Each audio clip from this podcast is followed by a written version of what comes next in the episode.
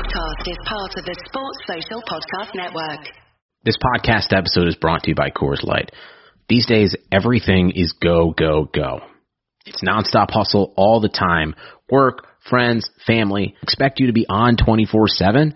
Well, sometimes you just need to reach for a Coors Light because it's made to chill. Coors Light is cold lagered, cold filtered, and cold packaged. It's as crisp and refreshing as the Colorado Rockies. It is literally made to chill.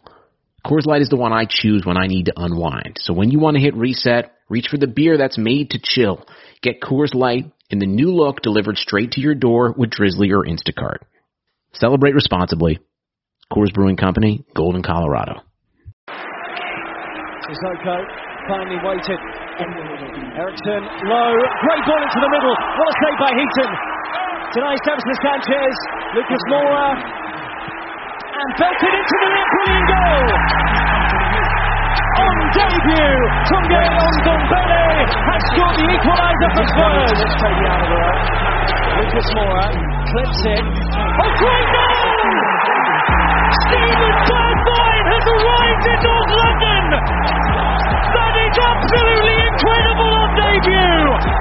Aurier! What a finish for 3-2 from Serge Aurier! Good area for Spurs. And Kane's afraid to shoot. Wow, what a goal, Harry Kane. That is exceptional. Try and place it. Wonderfully taken by Erik Lamela. Never afraid to take on a shot, and with good reason. Terror in the Burnley back line when Son breaks forward. Oh wow, what a run! Heung-min Son from inside his own half has scored one of the best goals of his Spurs career. Hello and welcome to this week's episode of Touchline Hotspur. Uh, I'm making my hosting debut this week, so for any potential new listeners or who just don't recognize my voice, my name is Ohio. I'm a very stress-free Tottenham fan in general because I do not let them affect my peace.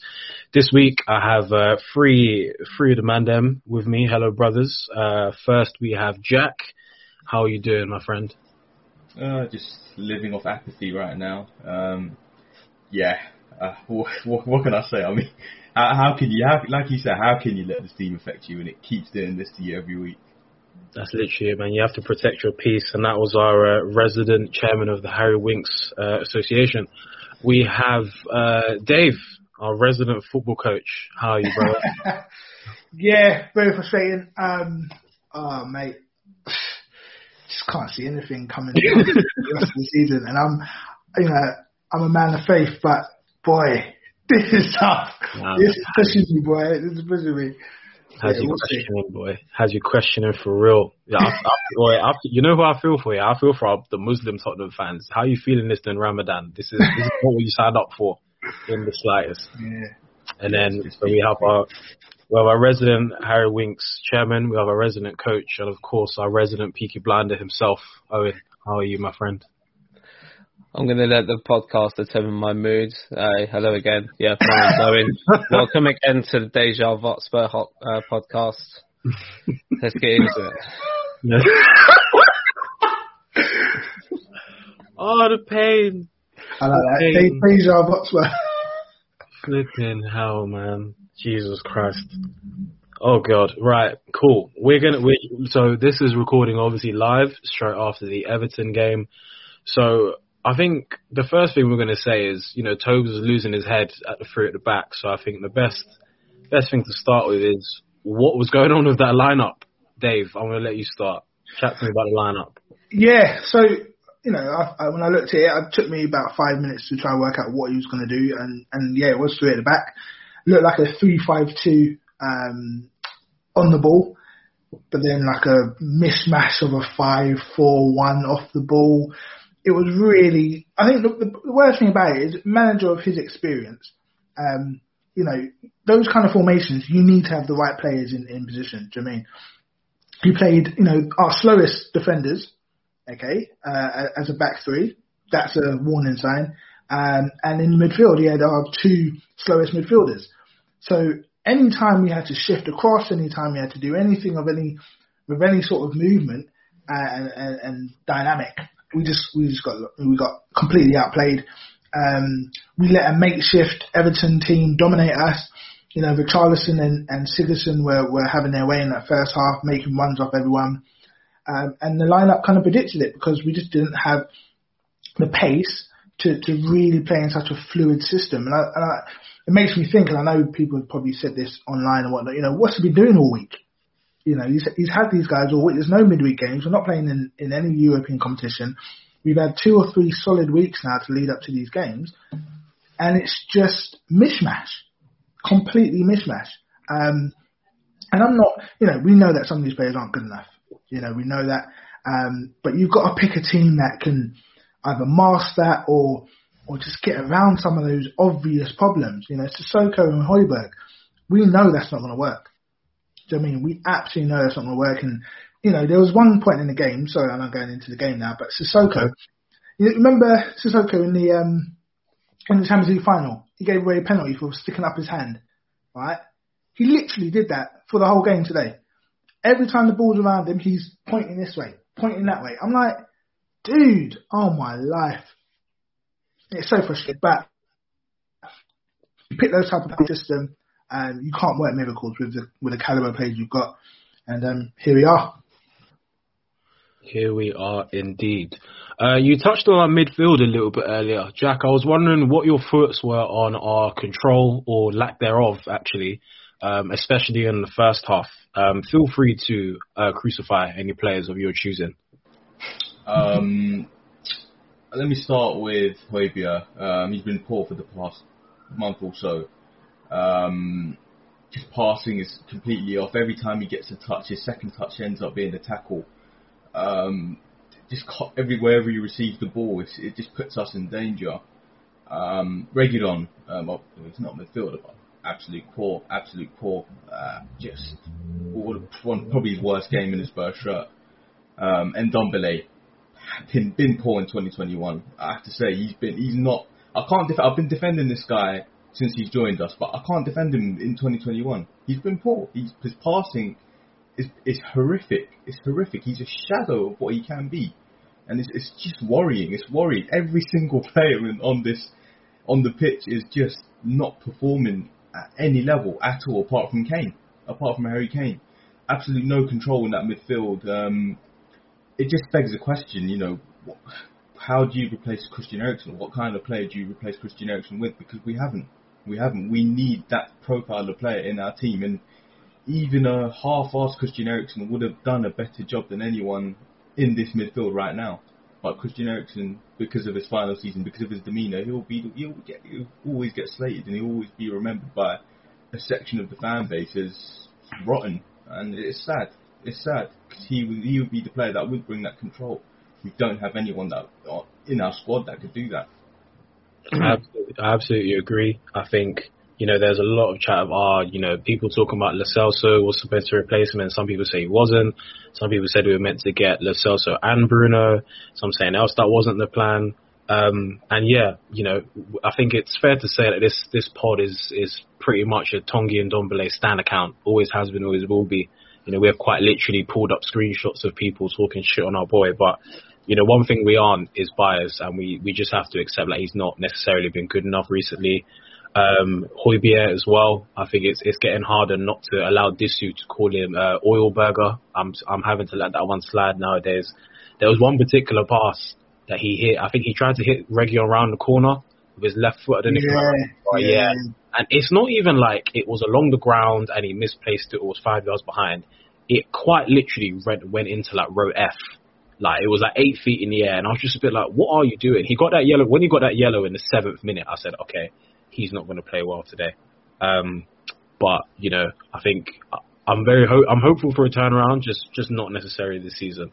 Uh, Owen, did you have any thoughts on any particular performances apart from apart from the killer up top, of course?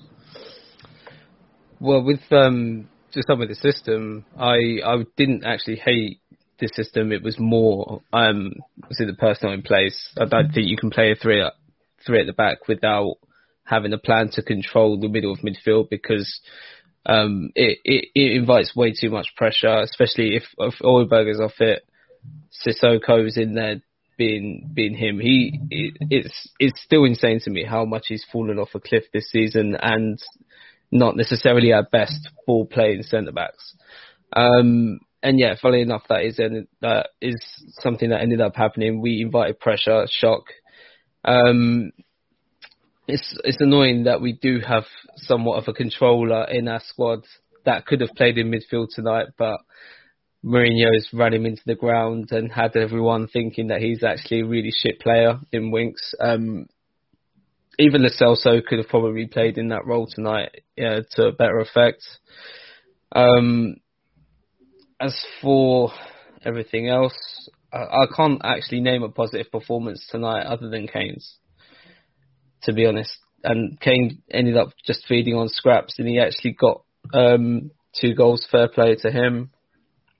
And Ndombele, I never did necessarily hate him playing in that kind of advanced as as the most advanced midfielder as long as he wasn't just told to just stick up there and wait to receive the ball because it was clear we did not have a plan to progress the ball to him in the first place. We have to play to his strengths and he has to come deep and break the lines himself. But for whatever reason, the manager instruction doesn't seem to be that he has to wait for the ball, which just never comes to him because um, unfortunately he is the best in our team when he's even when he's out of form to receive the ball in the half turn and play those through balls. So all in all, I didn't, as I say, I didn't hate the the system, but just the way it was implemented was was absolutely awful. Mm-hmm, mm-hmm. And, uh, yeah, by all means, Dave. Yeah, just just what you know what I was saying there. A lot of the players that we just rightly said have had poor performances. I know someone just mentioned about Reguilon and, and Son. They've had poor performance because they've been playing out of position in some some games. You know, we're putting in Ndombele as a 10 without anyone to feed him the ball. He goes invisible for 10, 20 minutes at a time. Um, even today, there was, you know, with Sissoko and, and Højbjerg behind you, you're not getting nothing. Do you know I mean? Like I said, Sissoko was standing like a traffic warden, you know, just pointing, pointing people around the pitch. It's just horrible. Do you know I mean? Um, Reguilon, yes, he, he, obviously he had a hip injury, and I do think he's suffering that kind of typical first season. You've gone through that Christmas break, you played a lot of games. Um, I think he's got a little bit of that in, in his performances, which is what's kind of affecting him. Um, been running to the ground. Our substitutions are weird. You know, it's a mess really from from from Mourinho, and, and I think that's what's affecting a lot of the the performances of our better players, bringing them back to the pack, and then we've got obviously issues in defence um, every single game. Every single game there's issues. Um, that first chance that Richarlison had, he pretty much walked into the penalty box. Um, you know, without any sort of contest from any of our three defenders. So it's just it's a shocker in some of these personnel picks, and, and like I said, with that change in formation, um, it's not going to help. Agreed. Well, yeah, I was I was going to get on to you know Dreadnoughty's comment in there about um, Sonny not getting as much blame, but again, it's also going to be extremely difficult when the ball doesn't come. I think I saw not not a heat map, I think it was a touch map of uh, Ndombele's touches in the first half, and you know, part of it was him not playing well at all, but there was also in that general 10 area, you know, 20, 20 to 25 uh, or so yards outside the box. I'm pretty sure he had two touches in the first 45 minutes in that zone, which which is extremely scary. Um, I think the next bit it would make more sense to talk about is um, the Harry Kane carry job, as it is as it seems to be most of the time. Um, obviously, Owen, you touched on Kane a little bit there. So I'm I'm I'm gonna let you talk us through the Kane carry job for tonight. Yeah, there was um, there was an interesting bit of uh, commentary, and this is a bit of uh, it's it's pretty much typical of Sky Sports recently, where they're saying that oh he's barely had a touch in the game, he's barely um, been seen, etc. Where all I saw was him dropping deep and trying to link play for for most of the game. It's been, well, I, I did miss a bit of the first half, but from what I was watching, he was constantly dropping deep to get the ball off for himself, pass it off, try just try and get the team playing with just a few little um little layoffs, few little passes, and then to try and get in the box. But for whatever reason, it, it, it didn't come off. The team looked largely out of sync.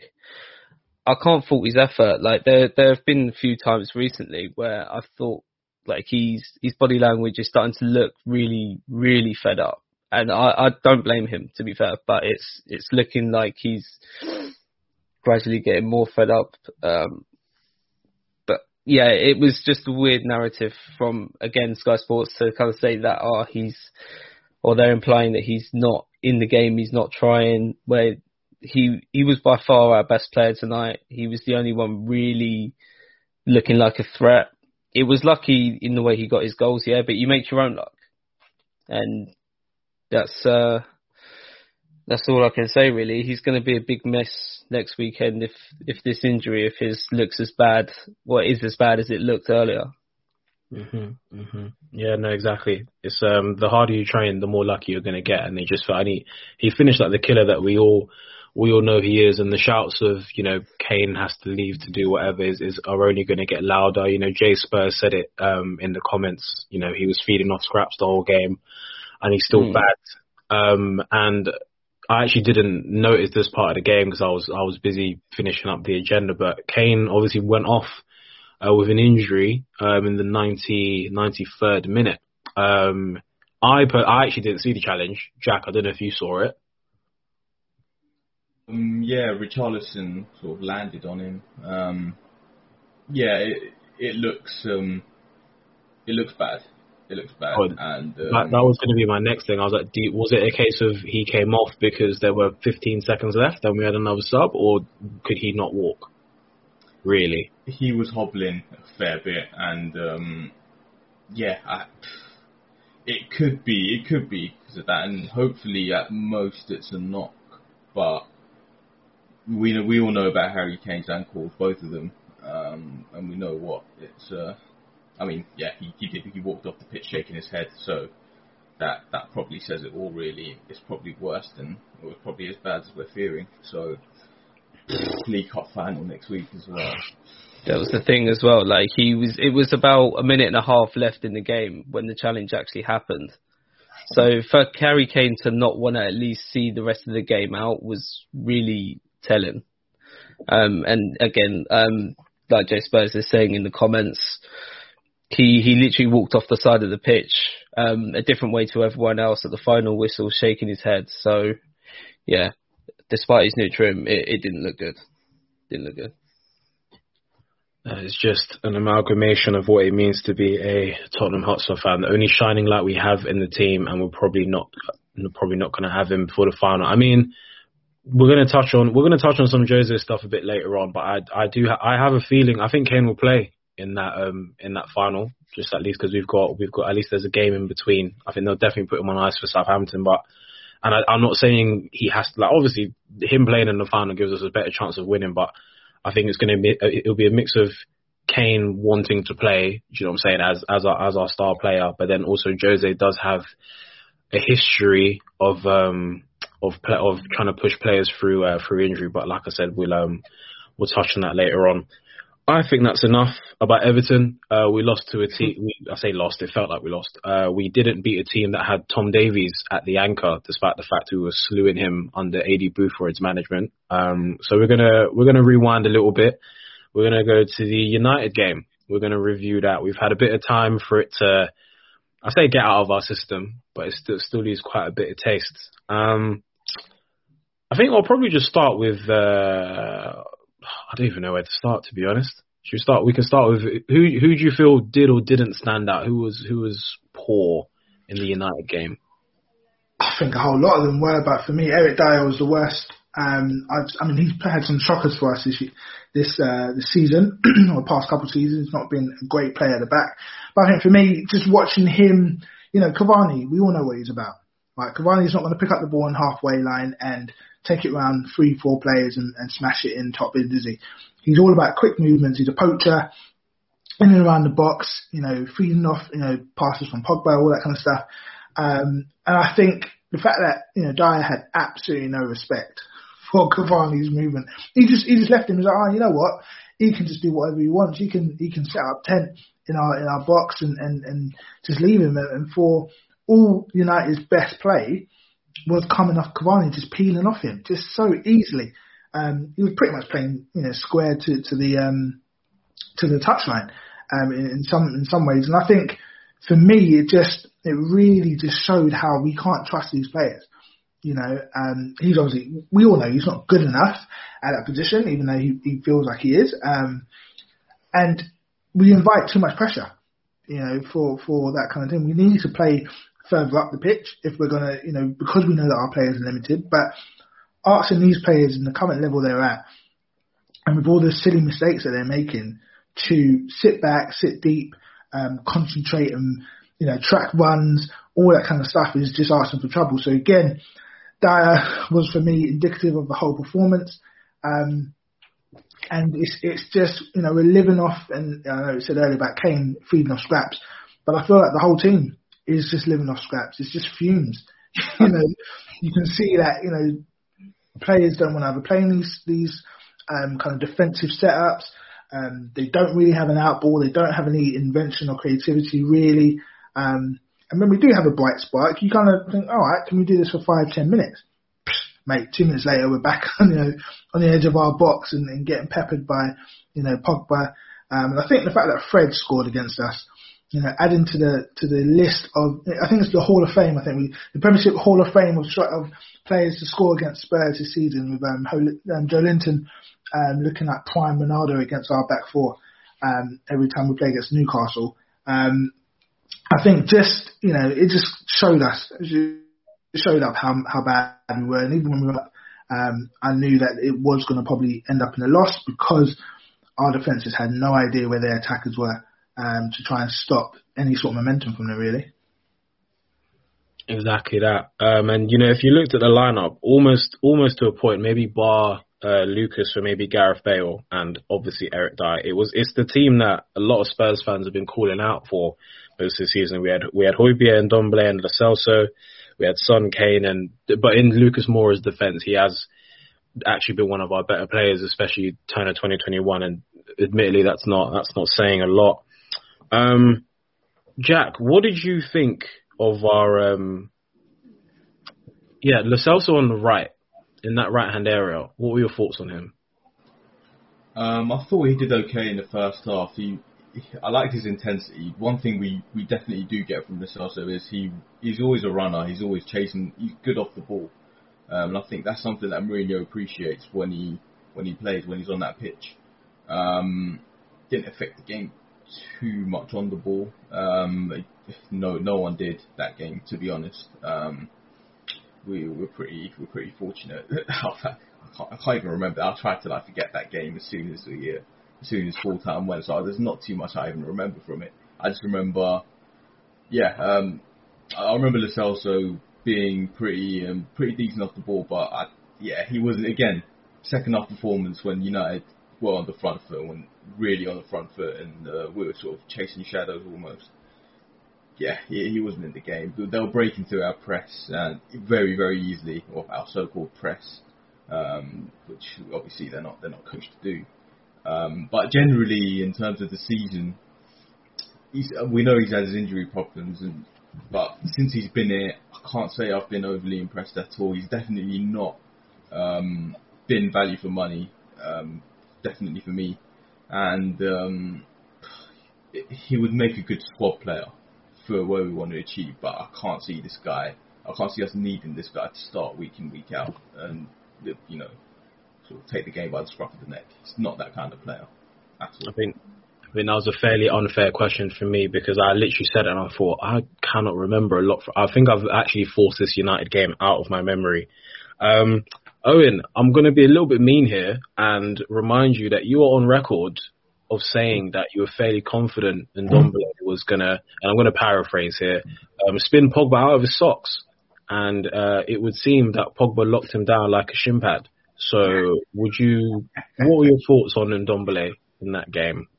And Pogba. Um, I I would be forced and inclined to agree with that point on uh, Pogba versus Ndombele because really and truly he he did dunk on us. Um, mainly in the second half. Do you know what I I was I was actually quite buoyed um, by our first half performance because yeah, obviously we're not coached in this in this kind of pressing at all, but I thought we we actually implemented it quite well. Um, we didn't really have an idea um, when it came to progressing the uh, the ball. There was Lucas who kept on spinning offshore. We weren't really brave enough to give him the ball, and then the one time he actually did get in behind, he set up Son to score. Um, maybe we'll get onto the Son incident a bit later on. Maybe we won't. uh, we got to the second half, and um, yeah, like you said about Pogba, he moved inside off the left um, for what looks like um, an Ole change into a 4-2-2, where like Pogba wasn't really getting any joy in the first half. He was starting to just peg us completely in the second half, for lack of a better term, like because that was almost pretty much what he does, as well, as well as Cavani just completely running down our right channel. Um, yeah, like there was a lot me made of us kind of protecting the lead again. It was deja vu. Um, at the start of the second half, throughout to when they got the second goal. Um, it was annoying because we obviously saw Pogba was running the game. And Mourinho actually tried to react proactively in his mind anyway. I'm not saying that it was a proactive substitution, but bringing on Sissoko to deal with Pogba has worked in the past. So I could see the thinking behind the substitution, even though I didn't necessarily agree with it because we ended up taking off Celso, I think it was. Yeah. Um, so yeah, it kind of felt like we were really inviting pressure, but we did need to stem the flow of Pogba, and it was immediately. I think it, it might have even been like a minute or two after Sissoko came on. There was um, an incident where Lucas Moura picked the ball up in in our half, and this is why I I don't like all the United fans giving Son shit at the moment because uh, especially Ole as well, um, with his comments about Son after the game, where uh, Lucas dribbled out with the ball took it past Bruno, uh, but Bruno very, very slightly clipped Lucas, jumped on the floor, rolled around, started screaming, and and we put the ball out of play, even though we were on a counter attack, which I was pissed. I was pissed because I knew the only way we were going to hurt this team is through really quick transitions and just to try and hit them on the break. And for all of our absorbing of pressure before I mean, once they equalised, we actually did start to wake up and create some chances and test Henderson. So when we put that ball out for a counter attack, I was thinking to myself, if they score from this, I am going to fucking lose it. I'm going to absolutely lose my rocker, as I guess they might have said in Peaky Blinders. I don't know. I haven't actually watched the show, which is crazy. Um, they still had a lot to do. Like we tried to play out um, as losing a, a, quick transition opportunity, and the ball fell to Sissoko in the middle of the pitch. It was bouncing up. He could have just taken it down. He wasn't really under pressure, to be honest, but lo and behold, he ended up giving it away. Um, United still had a lot to do, but Bruno Fernandes gets the ball, nutmegs Reguilón, Greenwood crosses it in, Cavani heads it, and we've we've given them a goal, being um, being a bit soft and Spursy, which it was completely annoying. And then after that, our a kind of um, resurgence after they equalised was just out the window. Like we didn't show anything after after they did score the second goal, other than what was almost a fortunate set piece, which I think Cavani was the one that cleared it off the line. So yeah, it was it was a gutless game, mostly in the second half, a deja vu game where we took the lead and inviting pressure in the second half. It was it was almost like watching Inception on repeat. I may as well have just watched it. and I was just seeing the comments saying we've had Anthony Gardner and Fazio, and yes, Eric Dier is the worst thing. Yeah. Oh God, I, I don't even know what I would rate him for that game. I'll give him a three. But the thing is with Dier as well, just to just to round off, I, I'll always maintain that he probably has the physical attributes to be a great centre back, even. But and it showed today his biggest, uh, not today, but against United, his biggest weakness is when he gives this false sense of calmness just through coasting through games, and it's extremely annoying. Where it, it, I think of all the attackers in the league would have twigged onto it by now. All you've got to do is run off, run off his back. He's he's not going to care. He's going to let you run. So yeah, the uh, he needs to try and get some some more kind of at least some awareness in his game, and he might actually be a semi decent centre back next year because no one's going to buy him. So yeah, if, if he can try and improve for next year, that would be just great. I'm not gonna lie, yeah. Fazio and Anthony Gardner also had the physical attributes to be Did Fazio though? centre backs. Yeah, well, six Fazio five. cool, wasn't he? Fazio couldn't run. Dier can actually run a fairly decent top speed. Anthony Uh, Gardner, Anthony Gardner. Gardner. He, he had, he had, I had a soft spot for Gardner. Um, with the, uh, I feel like he's deceptively quick. Um, I'm gonna get killed for saying that in the group chat, but He's, it's he's, a, he's a deceptive Yeah, footballer. yeah. yeah, he's definitely he's a tool. popular, that's he has a decent switch. He can bring the ball out. He can step out of the defensive line and win 50-50s. He is quite decent in the 50-50 once he gets there. He's decent in the air. Um, like I said at the beginning of this season, he just needs the XP and the accountability as well, because that that comment he made um, after a certain game, it might have even been after the Chelsea game when he did his best Booker T impression, where he said, "Oh, it's it's not me making mistakes, it's the team performance." Um, yeah, if he can get some accountability and awareness, he might be a good squad player for us. I, I'm not having him start. Just to just to put that on record, I'm not having him start. But for me, if he can get some experience and awareness, he can be decent centre back because we we are stuck with him.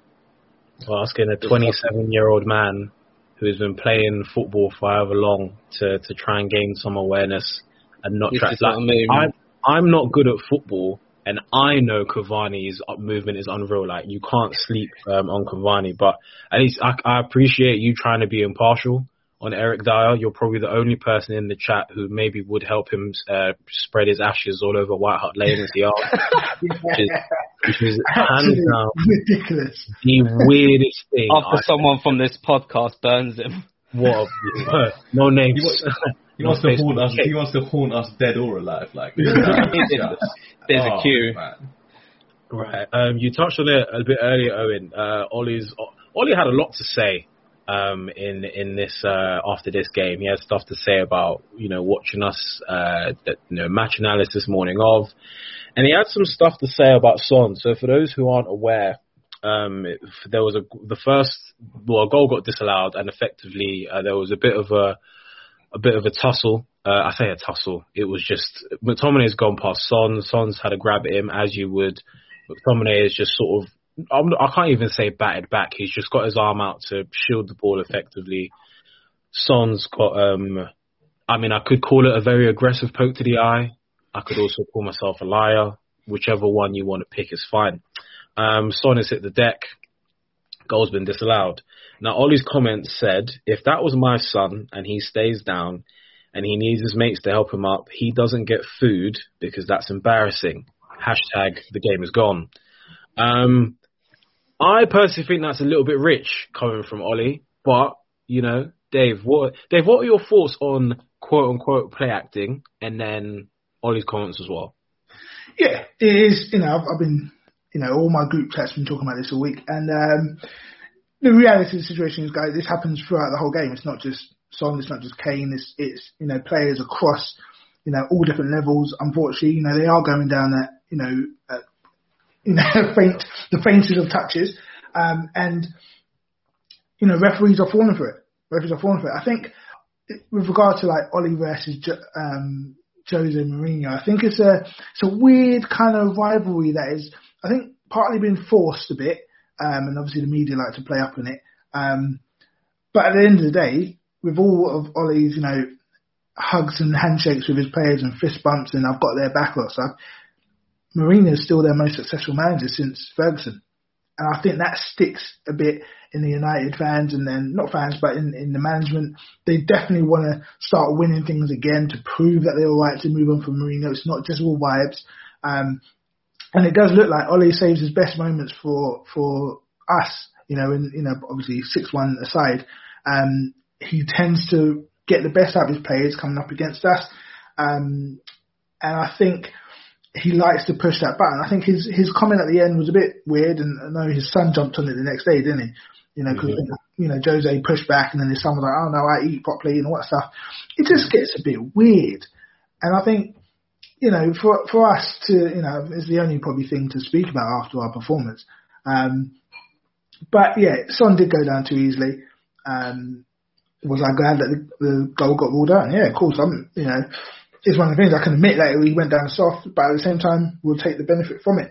Um, obviously, we end up losing the game, and we end up losing to Cavani's, you know, very good performance. Um, but yeah, it's it's one of those things that you know we see it all all the way throughout. Does there seem to be a bit of an agenda when sometimes you know when it's you know predominantly like you know Kane? Everyone talks about Kane's special move, you know the one that every pretty much every striker does. You know when they get the ball, Yes, yes. and play, you know that one. Um, but you know it's it's one of those things. Uh, you, you just you kind of learn to to roll with it. Um, but yeah, it was just it's just a weird kind of I don't know. I don't know what it is with, with Ollie and, and you know his comments on, on Jose. It seems, seems to be every game in the lead up to the game or after. You know, it, it gets a bit spiky. Um, so yeah, I don't know. We'll see how it pans out. Um, if we're lucky enough to, to well, actually, I think we'll probably have a, a new manager hopefully by next season. Um, so we'll see what happens there. That is the hope, absolutely. Um, in regards to Ole's comment, Jose actually, you know, like you said, Jose did bite back, and Jose essentially said, "Ah, you know, uh, Son's dad is is a better is a better man than Ole, and I'm glad." Um, and Jose made a point, Zach, Jack. I wonder your thoughts on this. Jose basically said, "If I said what Ole said, what would you man be saying?" That is effectively what he said um, in the press conference. And you know, just going because I think Yao, one of our one of our pod members, Yao sort of has spoken about this. People like to do this thing. People who aren't Tottenham fans like to do this thing where they say that we're the media darlings and all this kind of stuff. And I'm like, what the hell are you lot talking about? Like, do you do you listen to what's actually said? Um, because they think Harry Kane is getting away with fouls or whatever. And you know, Dave, you touched on this whole constr- this constructed. It's a bit like WWE. You know, when there's no storyline popping off, so like, okay, who can we get Roman Reigns and beef with this week? Do you know what I'm saying? Like that is kind of what it feels like. And it's not. It's not quite banging. So, Jack, I was just wondering, like, what do you think the reaction would have been if Ole came out and said that whole thing about, uh, if if Bruno stayed if Jose said, oh, if Bruno stayed down like that, and that's my son, I'm not feeding him. Yeah, the, yeah. I mean, Joe, we know how big Jose is in the me in, in the media in the world, whatever, and will obviously get much more backlash because, again, he's not the he's not the Jose of the mid noughties where he was loved by everyone. Whatever he said, people it was gospel. People took to it. People warmed to it. Um, he's a different man, and people see him in a different light, and it would have got a lot, lot more backlash. Um, you see the interviews with Sky Sports to Pogba and the questions they ask him about Jose. You know, the all the stats about Jose being, you know, Jose's team being, you know, um, sort of the, the team that's top of sort of or second in the um, taking the lead. Um, in the teams taking the lead, and then obviously being last in teams being able to hold the lead, or 19th, or whatever. Yeah, he would, he would obviously be scrutinised completely. We, we know this. Uh, that he obviously is the ma- he's not the man anymore. He's not the you know he every he's like again I've said this before. He's like Winston Churchill in The Crown. You know, absolutely outmoded. The guy doesn't know he's done. Everyone else, all his team, all his you know his members of staff know this guy's his methods are completely outdated. His views, everything of that nature he's finished, but he can't see it yet. He, he, I don't know what it will take for him to actually finally recognise it. But that's what it is, and I think in The Crown, I don't know if you guys watched The Crown or anyone watched it, but the the moment he realised it was when he had someone um, do his portrait, uh, and um, he didn't like it because he thought he looked old and he looked, you know, worn down. But that is what he looked like, and then it that it took him to realise through through that and boy, someone needs to paint Jose's portrait now because he is finished. So if if anyone listening, uh, I actually definitely follow one or two painters online. So if any of you are listening to this and you'd like to commission a painting of Jose Mourinho in time for the final or after, please do get in touch with um, Touchline Media Group. Thank you very There much. is a certain picture with a droopy titty, which could probably serve as a good as a good painting, a great NFT for him. Fuck's sake. That Um, picture actually triggered me when it first came out as well, but it's fitting now. So Yeah. Um, So, think, think back to when he came and he was talking to Dele Alli about, you know, I want I want Alli and not Ali's brother, all that kind of talk. Mate, someone needs to talk to him about him and his twin brother, do you know I mean? 'Cause this is this is a pale imitation. And I would love Dele to come out with that. Yeah. yeah, you'd love to come out and just be like, uh, you know, where's your brother, mate? What But a bomb it's- for your brother. Yeah, it's, it's a shocker from from Mourinho. But we all know if the if it was on the other way round, you know, if Mourinho said anything like that, boy, it would it would have been, you know, we'd still be talking about it today. They'd have mentioned it probably before before today's game, after today's game. They did actually mention about the Pogba thing to Mourinho in his post game, um, and I think he's turned around and said that. Uh, let me just get the tweet. Credit Karma has always been there to help you make better financial decisions. And now they want to help you even more. With a Credit Karma Money Spend account, you can be rewarded for good money habits. Credit Karma Money is a brand new checking account where you can win cash reimbursements for making purchases. Just pay with your debit card, and if you win, you'll be notified on the spot, and your Instant Karma cash will be added back to your spend account. Open your FDIC insured spend account for free. There's no minimum balance requirements, no overdraft fees, and free withdrawals from a network of over 50,000 ATMs. And when you make a purchase between June 8th and June 30th, you'll automatically be entered to win $1 million. Right now, visit creditkarma.com backslash win money to open your free account and start winning instant karma. Go to creditkarma.com backslash win money to sign up for free and start winning. That's creditkarma.com slash win money. Instant Karma is sponsored by Credit Karma. No purchase necessary. Exclusions and terms apply. See rules. Banking services provided by MVB Bank Incorporated. Member FDIC. Maximum balance and transfer limits apply. He doesn't want to comment on it. He says he goes, you know, I wish I could act as if I care, but I really don't care. Uh, I'm not interested at all. Um, so yeah, that's that's Mourinho and the whole Pogba situation there. Dear, dear. Right. Uh, whilst we are very good at turning um, negatives into into lighthearted, lighthearted, um, lighthearted segments, we are very good at that. Unfortunately, another week, um, another L, and another incident of racist abuse. Um, so, you know, for those who did or didn't see, Son uh, Son actually put out a very heartfelt interview prior to the racial abuse, or to be honest, it was probably during. Um, and I know that there's there's this weird section on Spurs Twitter that think players apologies if you can hear the car alarm going off. Like I live in a, a particular type of area in Liverpool. This is this is an hourly occurrence. I do apologise um, to any cop and fracker people listening. Also, oh, stopped anyway. Um, so yeah, Son basically was you know very apologetic. He said sorry about five times in about ten seconds. So the section of Spurs Twitter that think it's really important for for players to apologise because it shows they care. I hope you got what you wanted. I don't know if, if that's your kink or if that's what you're into football wise, but I, I honestly hope that satisfied you.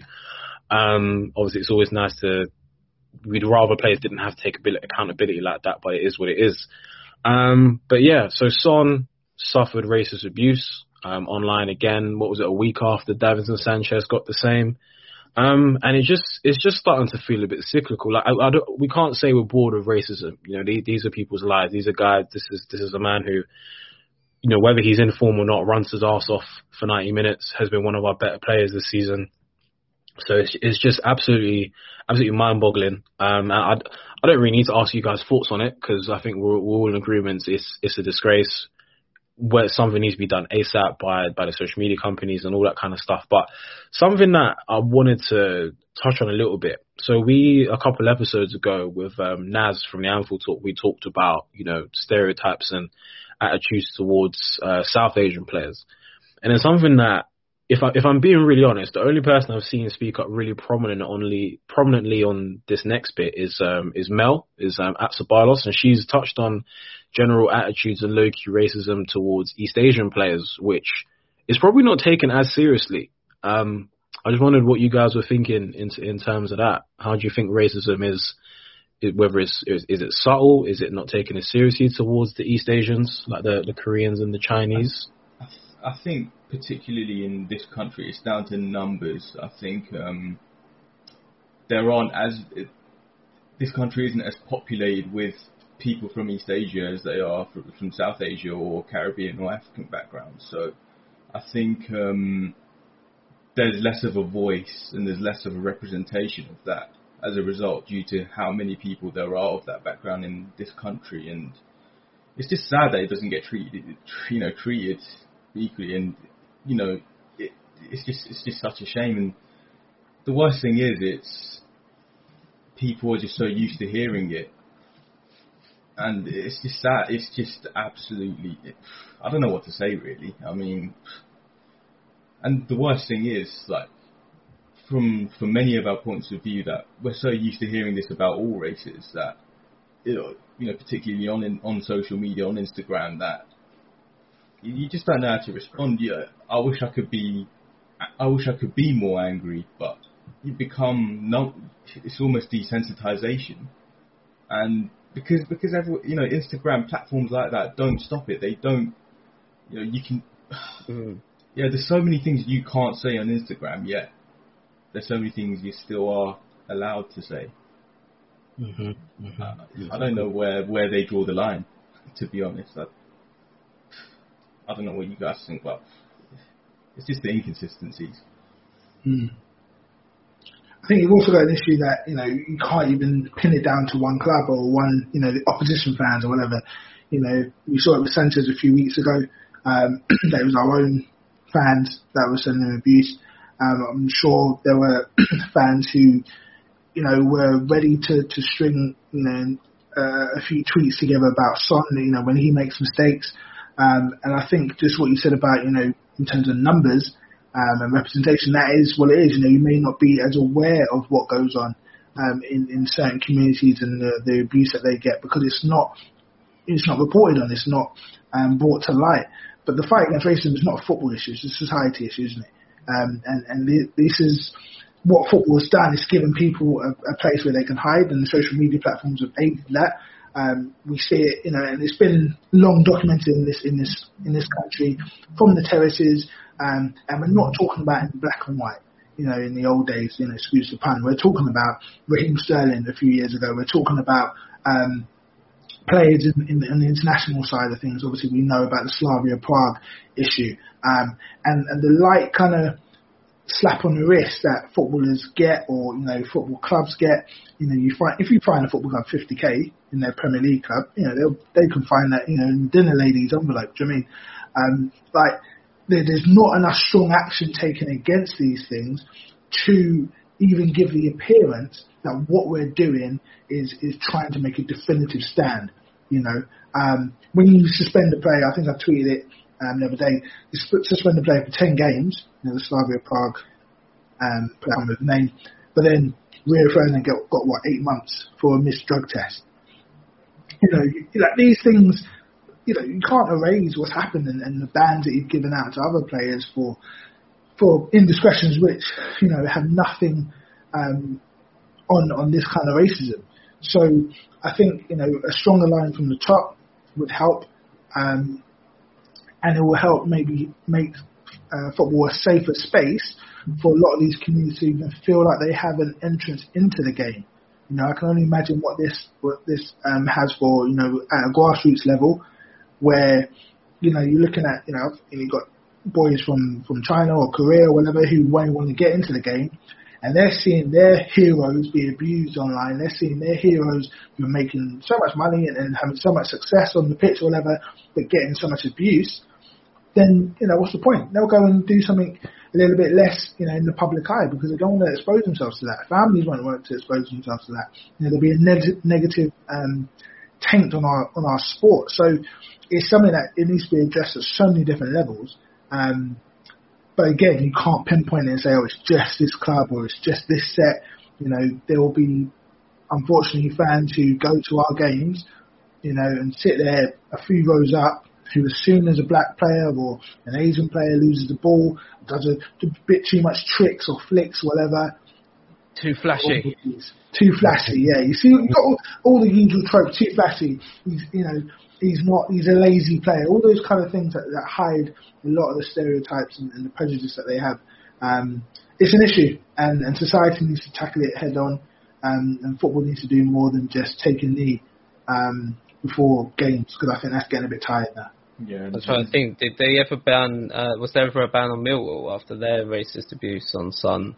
Or they were shouting um, profanity over a certain stereotype at Son in a cup game, and I, I don't believe that any action was taken, which No, which is crazy. Um, yeah, like like you say, uh, David, it has it has to come right from the top. It's um, something like Jack touched upon as well. There's not much uh, as much uh, chat and representation from the East Asian um, community, and again, it needs it does need to come from the top. Absolutely, absolutely. Um, just uh, this this is definitely going to be my, my weakest segue, so bear with me. Uh, you touched on flashy players, which I personally don't have a problem with. I think triple drown No. times. Uh, speaking of flashy players, a flashy one did do an interview recently by the name of Paul Pogba. Um, and he basically, so I just want to sort of talk about, you know, so Pogba's comments were obviously, he, he, all he really said was the main difference between Ole and uh, Jose is that Ole doesn't go against the players, you know, and for all the Jose sexuals out there who do this, you, you see it every week. I don't know if it's for clicks or if they genuinely believe this or if they're in some kind of Jose cult underground, uh, by, by the railway station. I don't know in it, but you know, a lot of people seem to do this thing. Oh, we're so lucky to have Jose. Oh, he's he's the only guy who could win us stuff. All this, this, that. And I don't really get it. Um, so someone on the Discord asked, "Is this Jose?" So I think this this can tie into the Pogba interview somewhat. So someone on the Discord earlier during the Everton game asked, "Is this Jose's last club?" So I'm just gonna throw I'm gonna throw that one out there. Uh, what do you man think? Is this Jose's last club? It it should be, it should be because for me, Jose Mourinho is the kind of manager. He's he, his level is either the top or there's no level at all for me. I think um, with his sort of philosophy, it, it's a very extreme mindset and a very extreme philosophy in terms of keep you know not being not keeping the ball and allowing the other team to make a mistake when they lose it.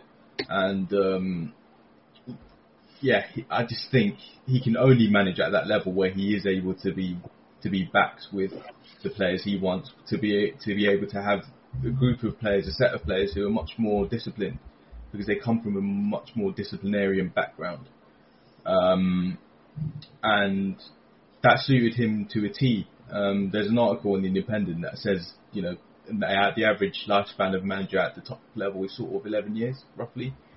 Um, you know, people talking about Capello, Marcello Lippi, Trapattoni, um, obviously Wenger and uh, Alex Ferguson are kind of exceptions to the rule, but um, managers generally that are wedded to a philosophy tend to last about 11 years uh, at the top, and once that's almost a generation, that is a generation of players essentially, and he had his generation, he had his time, and it's done.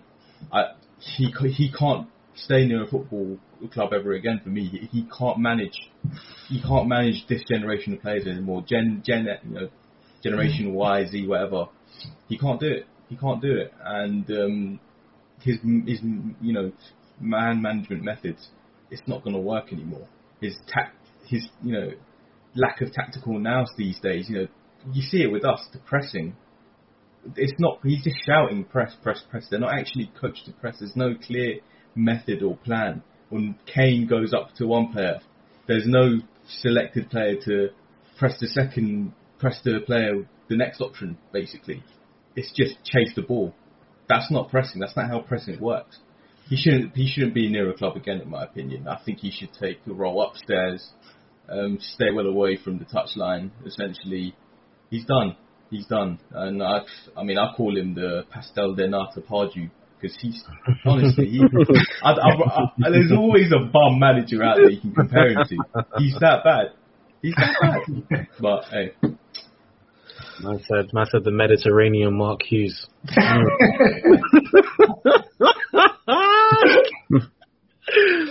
Fucking, uh, so Jay Spurs said in the comments said a couple of minutes ago, um, Jose needs to either adapt or um, do international football.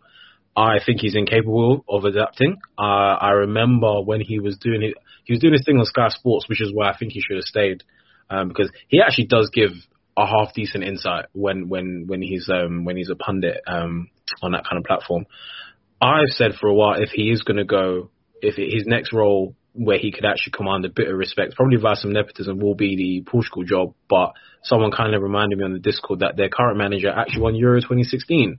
Um, so Owen, do you, Owen, what are your thoughts? Because you you had a name for Jose earlier in the season. It it, it, Hmm. it, it leaves my mind. Would you care to remind me what you were calling Jose earlier in the year for the fans? For the fans, um, I was smiling throughout Jack's uh, comments as well, um, purely because I, I genuinely was open to Jose at first. I, I'm, I'm coming to the name, don't worry. Um, I, I was open to Jose because I gen- like the thing with him in his kind of club career at the moment. He did try to adapt, and the whole telling thing of like, okay, yeah, he's going to be happy in London. He's come off the back of winning things in in Manchester while living out of a hotel. Um, the hiring of an attack-minded assistant, this new promise of a new philosophy apparently to Daniel Levy. He looked like he tried to implement something different with us initially, and that led me to calling him Daddy because I felt like his man management style would fit our, our dynamic as well. Of Say not that winning- No, say that one more time. I wasn't. I wasn't part of the family back then. No, come on, Owen. Please. I was on. Say it one more time. You you called him what? um, I can't even say. It. I can't bring myself. Oh. Because he's he, he's kind of turned into this really um this stepdaddy who's who's treated me very very badly. But now it, it was annoying as well because I thought his man management style of winning trophies would fit our dynamic of just being laughed at for never winning trophies as well. So I always felt like we needed a manager that had been and done it before to give us that confidence. And it's had the opposite effect and it's now telling when you've got um, someone who's supposed to be a bit of a dinosaur in the game who's gone past his uh, the average lifespan of a manager in David Moyes and he is now fourth in the league where we've got another um, kind of pragmatic, past-thinking manager who's struggling to get a tune out of out of us, who were Champions League finalists less than two years ago. So, um, yeah, it's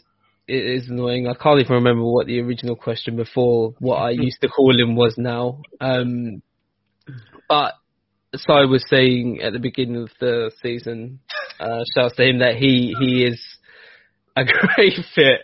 Uh, we've just got the best name yet for him as well in the chat. If uh, you're just listening, someone in the chat has just called him Mugabe Megson.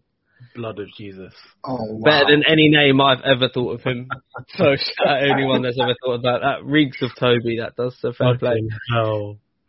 Boy. Um, Um, yeah, he's a great he's a great fit for international management.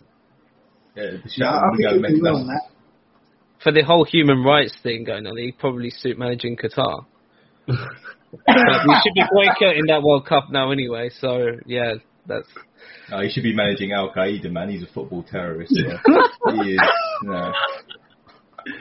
I think Uh, with um with Jose, obviously, you know, there's like I said, you've got the Jose sexuals, you've got the poch sexuals, and then you've got the balanced people like us. Um, and you know, he Very. gets called he gets called a dinosaur a lot, and I think like the fa- facts don't lie in it. You know what I'm saying? So I think I I did a little bit of reading, and something I found really interesting is he does all this talk about press, press, press, and we're obviously not um conditioned or trained to actually press properly, apart from one man just run at one man. And so there's this term in football called um, high turnovers, which is basically being able to win the ball um, within 40 meters of the opposition goal. And I looked at a stat from when he was actually at United, so it was like pretty steady. So they would win the they'd win the ball like an average 3.1, 3.2 times um, 40 meters from from the goal. And then in the 2017-2018 season, the graph just takes us. I was about to just do my hand and realize people who are listening won't be able to see, but the graph just takes this really steep turn and it goes down from 3.1 uh, to 2.2 in terms of um, high turnovers per goal. So whether he was, I, I don't know if it was a case of just he didn't know how to press or he was just teaching United how to sit. But that is a very clear statistic. I know some people like to pick fancy stats. I, I'm not gonna lie, I've probably never ever realized the term high turnovers until about four hours ago. But it's about you know making it applicable to actually you'll get. So you're trying to tell us to press, but the statistics show that you're actually bad at winning the ball within 40 meters of the goal. So what's the truth? Um, and Ole has actually, funny enough, brought them back up to the same original level of um, high turnover winning that they were in the first place. Um, something we touched on earlier with Kane's injury, when I was saying, you know, I think Kane might actually be, I, have, I just have this feeling Kane's going to play against City. Um, and something, because I'm an, I've had a lot of injuries just as a rugby player, and I've always just been, look, if I'm injured, I'm not playing unless it's like super high stakes. If I'm like 85%, I, I can give you something. Do you know what I'm saying? But I've, especially whatever sport is, whether it's NFL, whether it's NBA, whether it's football, it's, to be honest, they're probably more a bit more vocal about it in NBA. The courtside boys will tell you if man are not fit, man are not fit. Do you know what I'm saying? I, I don't I don't think players should play through injury unless they absolutely have to. Like it's a do or die relegation, fi- final, but you know we can't manage without you starting sort of thing. Not necessarily saying Kane has to start against City with that. And Jose's Jose's history with his attitude towards injury. So you know, again, something I read. I, I remember there being this big thing about Chris Smalling and a broken toe. And he basically, I, I don't know if he played against Chelsea or he played against somebody like after a couple of injections and he was really good. Jose called him phenomenal, all this kind of stuff. Two weeks later, um, I think they were playing a Leicester team and he was just like, basically, no, he's like, no, Jose, I'm fucked, man. Like, I, I can't play. Like, my toe is banged. Jose started questioning his bravery, all this kind of stuff. Turns out Smalling had a double fracture of the toe, which was a single fracture before this phenomenal game. Jose has a history of, you know, there, there's the proper old school managers that don't believe in the sports science and don't believe in the sports psychology. Unfortunately, it seems Jose falls into um, this kind of this kind of um, this kind of philosophy because I also read there was I think before Sir Alex Ferguson left, he like basically had got United to spend a bit of money on this like nice little sports science area. Jose came in, said, fuck that, we're just going to turn these into massage beds. Man swapped sports scientists for massage beds in his first season at Old Trafford, which absolutely mind boggling to me. Um, and obviously we had the whole Ben Davies thing on Instagram where Jose was like, yeah, man, this is what happens when someone is brave and trying to help their team. And then you've got, uh, what's what's another recent injury thing? Is probably obviously he, Well, he Sun burning out. hmm? Sun burning out. yeah, Yeah, sunburn Kane- now.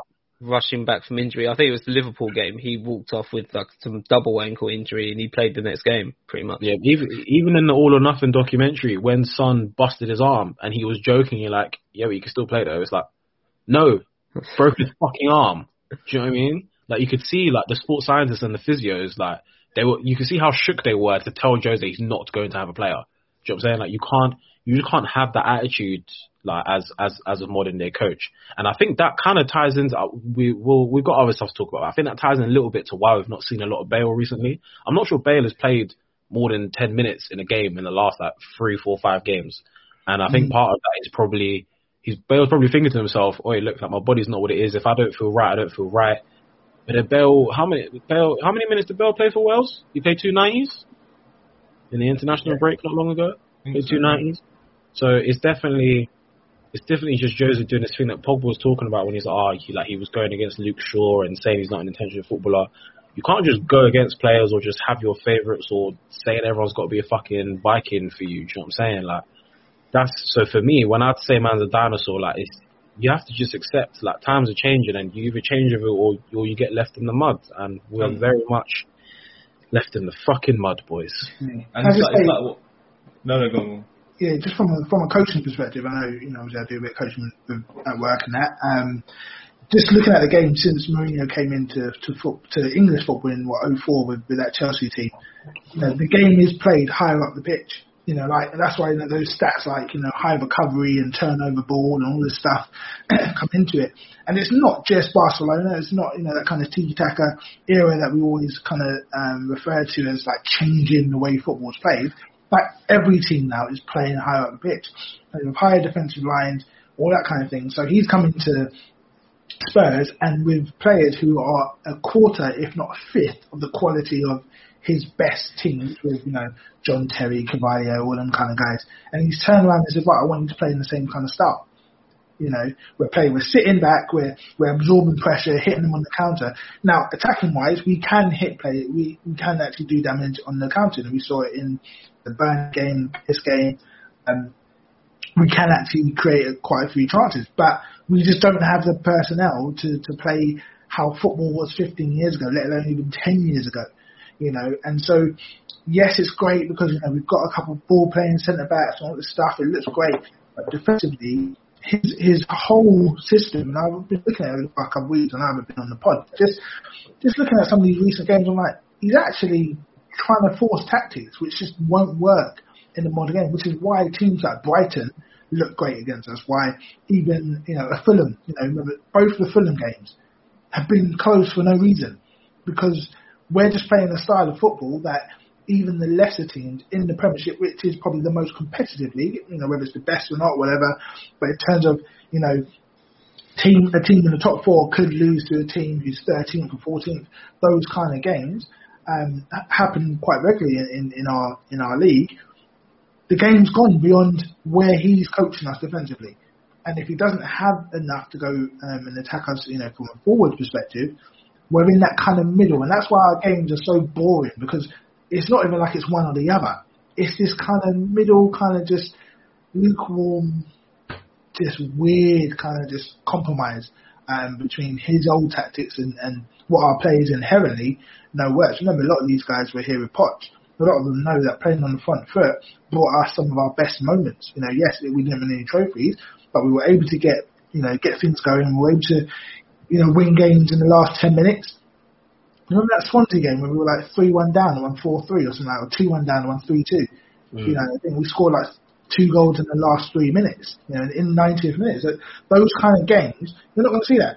You know, you're not going to see that in, in, in, with, with the current manager. So it's a shocker, really. Um, and it's, it's alienating the likes of Alli, Bale, um, even Lucas to a certain extent earlier in the season. Um, yeah, it's, it's, it's sad to see. Exactly that. Just touching on. so that so for the people that are um, that are listening, but there's a picture of uh, on right now of uh, Lloris and Aurier celebrating a two-two draw at Everton. World Cup winner. It, it, it just speaks yeah. to where we are. It speaks to throw, where we are. Throw everyone in the bin. Throw the everything game, in the, the game that we were so trash, and they're celebrating. We was oh, we were a two pack of ass tonight. Uh, but speaking of alienating players, uh, there's one particular player who we're going to try and squeeze him in just before the Southampton uh, preview we can touch on. Obviously, Jose decided that Juan Foyth was better um, being in Spain under uh, Unai Emery with Villarreal. Now, the thing with Foyth, so I've always just sort of thought like he's he was young, probably got a bit of his rashness from um, Uncle Lamela uh, training, but I think you can kind of afford to be that rash when you're a bit younger because you have time to iron out the mistakes, not not a 27 year old um, Portuguese passport holding buzz cut having centre back who thinks he's not centre back. Um, no names. But I just want you guys to are we are we making a mistake letting Juan Foyth go because he only has a 13 million pound um, like permanent fee option on the um, on the Villarreal deal. So what what what do you guys think on on Juan Foyth? I, I think going for 30 million pounds might be a bit it's a bit underwhelming on from our point of view. But having said that, I haven't been convinced by him. Um, you know, people were calling out Aurier for being rash. This guy, in terms of rashness, this guy is he he has he has smallpox. this guy is honestly the two the two penalties at Wolves, Crystal Palace, sending off at Bournemouth was it? Nah, nah. He he was on another level of rash. And um, yes, that can be coached out of you and whatnot, but even then, I wasn't convinced by him as a centre back anyway. Um, to be honest, he had his moments. He he had a few decent performances, but I think letting him go for 30 million might be too little, especially considering it's Daniel Levy. But I'm I'm more than happy to see the back of him. To be honest, like, you know, even even with our centre backs, we just need we just need to bin all of them. To be honest, every single one. Mm, I remember thinking at the time um, that him getting the first team experience at Villarreal would actually be really, really good. But it's it's uh, we've kind of jumped the gun by putting that clause in, giving them the option to buy him for such a low fee because now now we've got the benefit of hindsight. We kind of look at it and think, okay, off the back of what was a really good preseason for him, if I remember rightly. He showed a, like, a lot of the qualities he does have to offer, especially like at right back, which is a problem position for us. Um, yeah, he, he, in hindsight, he would not have done worse than what we have this season. So, um, yeah, we should have at least, I guess, had the option for him to just, I guess, come back. I feel like we loaned him out because of the homegrown quota. Like, I'm not sure we could have even registered him, even if we wanted to. But um, for him to potentially go to Villarreal, which looks like they are going to take that option because they'd be silly not to, then um, yeah, it it was a bit of uh, it was a bit jumping the gun because obviously Levy we signed him for nine million. The clause is 30 minutes. so with inflation, he's broken even. Like I, we could have got a bit more for him, regardless. If we're lucky, we can use him as a make weight for um, one of Villarreal centre backs. There's one in particular that has been making a bit of noise in in Pau Torres. If if I've said his name right, if we can potentially use Foyth in the make weight for that, that might be able to save be a saving grace for us. Yeah, I think I think Foyth's best games for us were you you know when he played the odd European tie um, or against lower opposition. He struggled in the Premiership. Uh, that was mm. his football. He he's, he does have a talent. He has got talent, and we saw it on occasion. But like um, Jack said, he's too rash, and he his lack of concentration and composure, I think, just doesn't suit the speed of the English game, especially at the level we're trying to go to. So I think, you know, yes, he would he probably done better for us against Zagreb? Probably, yeah. you know, but we you know we don't want to play the Zagrebs. You know, we don't want to be playing those games. We want to be challenging higher up um, the league and in, in better European competition. So I think if we can get a better player in to, to replace him, then obviously we'll go for it. Um, wish him all the best, but I do think he, he was a bit limited and seeing him flourish overseas, um, in, in a different league, a, a slower league, um, there is a bit more time on the ball. You know, he's not going to get, he doesn't have to face the type of midfields that, um, that he would face in, in England, um, week in, week out. You know, obviously there's some top players out in Spain, um, but I think he's probably thrived off, you know, a bit of a slower pace to it. Um, but in terms of, you know, someone just put, you know, who do we want to sign for Spurs in terms of replacements? There's a centre back I've been looking at for the past couple of years, uh, from, he played out in um, Bayer Leverkusen. I know I put in a group chat, Jonathan Tah, German centre back. I think his market rate is about 18 million at the moment. And from what I saw at the World Cup, uh, not World Cup, the Euros a couple of years ago, um, he looked decent. Um, I think he'll be a better upgrade on pretty much all of our players. Uh, um, you look at some Andersen, I think there's talk about Andersen from Fulham, I think it is. Um, mate, money's going to be tight, but if we can get at least one decent centre back in and maybe see what we can get out of Toby for one more season, because um, Toby still is our best centre back, isn't he? So go from there. You just know, you just know it's going to be Vestergaard, isn't it? You just know that's oh, yeah. yeah, yeah, yeah, yeah, we know that. Yeah, we know. Yeah. Vestergaard. Um, uh, Joshy.7, I I, I assume you're a Wolves fan, but we appreciate the, the questions nonetheless. So I'm going to try and answer uh, your three questions in one sweep. So your first question was, what do you think of Wolves this season? I think they're fucking pricks for selling us number two because for 14.7 million. Because when Paul Merson, I remember Paul Merson was like, oh, why have they let him go for so cheap? And history tells that if Paul Merson disagrees with an opinion, the opinion's probably right. So that's the first thing I think. um, do I think they'll be relegated and beat Sheffield United? No, I don't think they're going to be relegated. Um, I think the relegation battle will be very interesting, but no, I don't think Wolves will go down. And hope, but if Wolves did go down, I would love to have Pedro Neto off them. I think he's a baller. Um, very unlucky with his injury recently. Um, so there's been a bit of talk about, you know, the way it's obviously we've spoken at Juan Foyth, and some people saying he should have had his chance, should have maybe shouldn't have had his chance, and the way his development has gone is quite similar to Carl Walker Peters, who we are probably facing uh, at some point next week. So, uh, with regards to that, Southampton 14th in the league. Their recent run of results haven't looked too tasty. Got cooked 3 0. Actually, I might have just lied. They got cooked 3 0 by Sam Allardyce's boys, I think. That guy, uh, Carl Robinson actually scored his first Premier League goals that weren't against Chelsea. Fun fact. So they just got beat by West Brom. They're going to have one eye on the semi-final um, against Actually, they've just played their semi-final against Leicester. So how do you boys think the Southampton game is gonna go, Jack? I don't want to see a back three. I don't want to ever see that again um, because it's not worked this season. What has worked has been the back four primarily, um, even though neither are working right now. Um, I'm hoping to see Toby and Toby and Japhet centre back. That's that would be ideal, but I think is I think he's going to go with I think he's going to go Dier again. Uh, I think he's fed up with Sanchez to be honest. Um, number two, he might he might feature. I think number two is probably going to feature as a fullback, not a right back.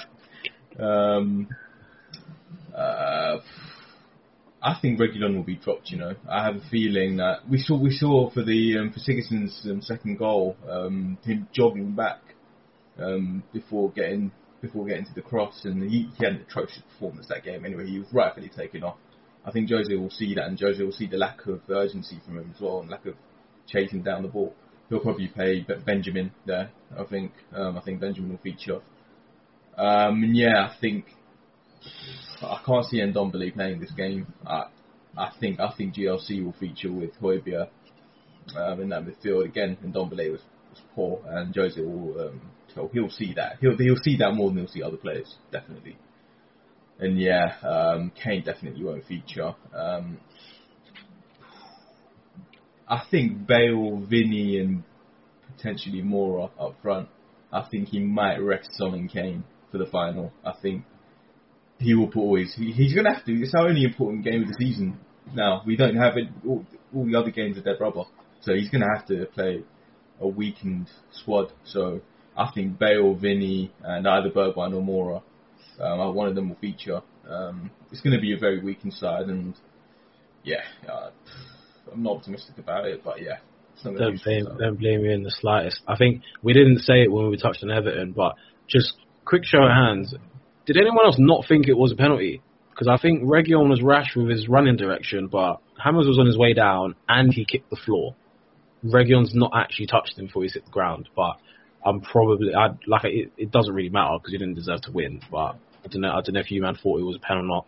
Yeah, I don't. I don't think it was. But you know, it's, it is rash from from Reguilon, and he's been off off the ball since he's come out from his injury. Um, I think we can we can safely say he's lost the impetus that he had in the first half of the season, um, in both directions, defensively and attacking wise. Um, he seems to be a little bit more hesitant on the ball, um, and he's definitely not pressing and, and, and, you know putting the opposition under pressure as he was. Um, and then that could be a tactical thing. It could be the fact that he's got so many different partners next to him. You know, he's had you know Sanchez. This is this is our 17th centre back partnership um, in 32 games this season. That's over half the games we've had a different centre back partnership. Do you mean for for anyone in any sport? Defensively, you know it's all about combinations and partnerships. Um, if you can't build any of that, and I think he'll ring the changes for the Southampton game as well. Um, I actually think we will see Sanchez. I think we'll see Sanchez and Rodon or Sanchez and Dier. Um, I think he'll keep Toby on ice, hopefully for the final. Um, yeah, and Ndombele, don't see Ndombele playing midweek. Um, it'll be Lo Celso, Moura probably play Lamela, Son and Vinny and, and then fill in the gaps really. I'm hoping number two um, is injured for the rest of the season. Um, I'm I'm sorry. I'm just I'm nothing, nothing, nothing too heavy, nothing too strenuous, but just enough. Just just don't want to see you back in training. Um, you know, he's yeah. I, I, don't I don't rate him at all, as you guys know. Um, but yeah, number two the man who will not be named. Um, yeah, I, I, don't think he should play. But it's, it's do we stick with Serge for the next couple of games? Is Serge going to play three games in a week, or is, is he going to give Tanganga a chance in the final? I think he was going to give Tanganga a chance in the final because he just seemed to be a bit more defensively assured against trickier players. And we've seen it in his first game in Liverpool. In all the big games that he's played in, he's probably been one of our better players. Um, if still he has a bit of food deficiencies. Um, and again, it's all about who's next to him. Now, when he's got Toby next to him, he's got you know a leader in defence, Japhet looks even better than he actually is, um, or then then we know he can play.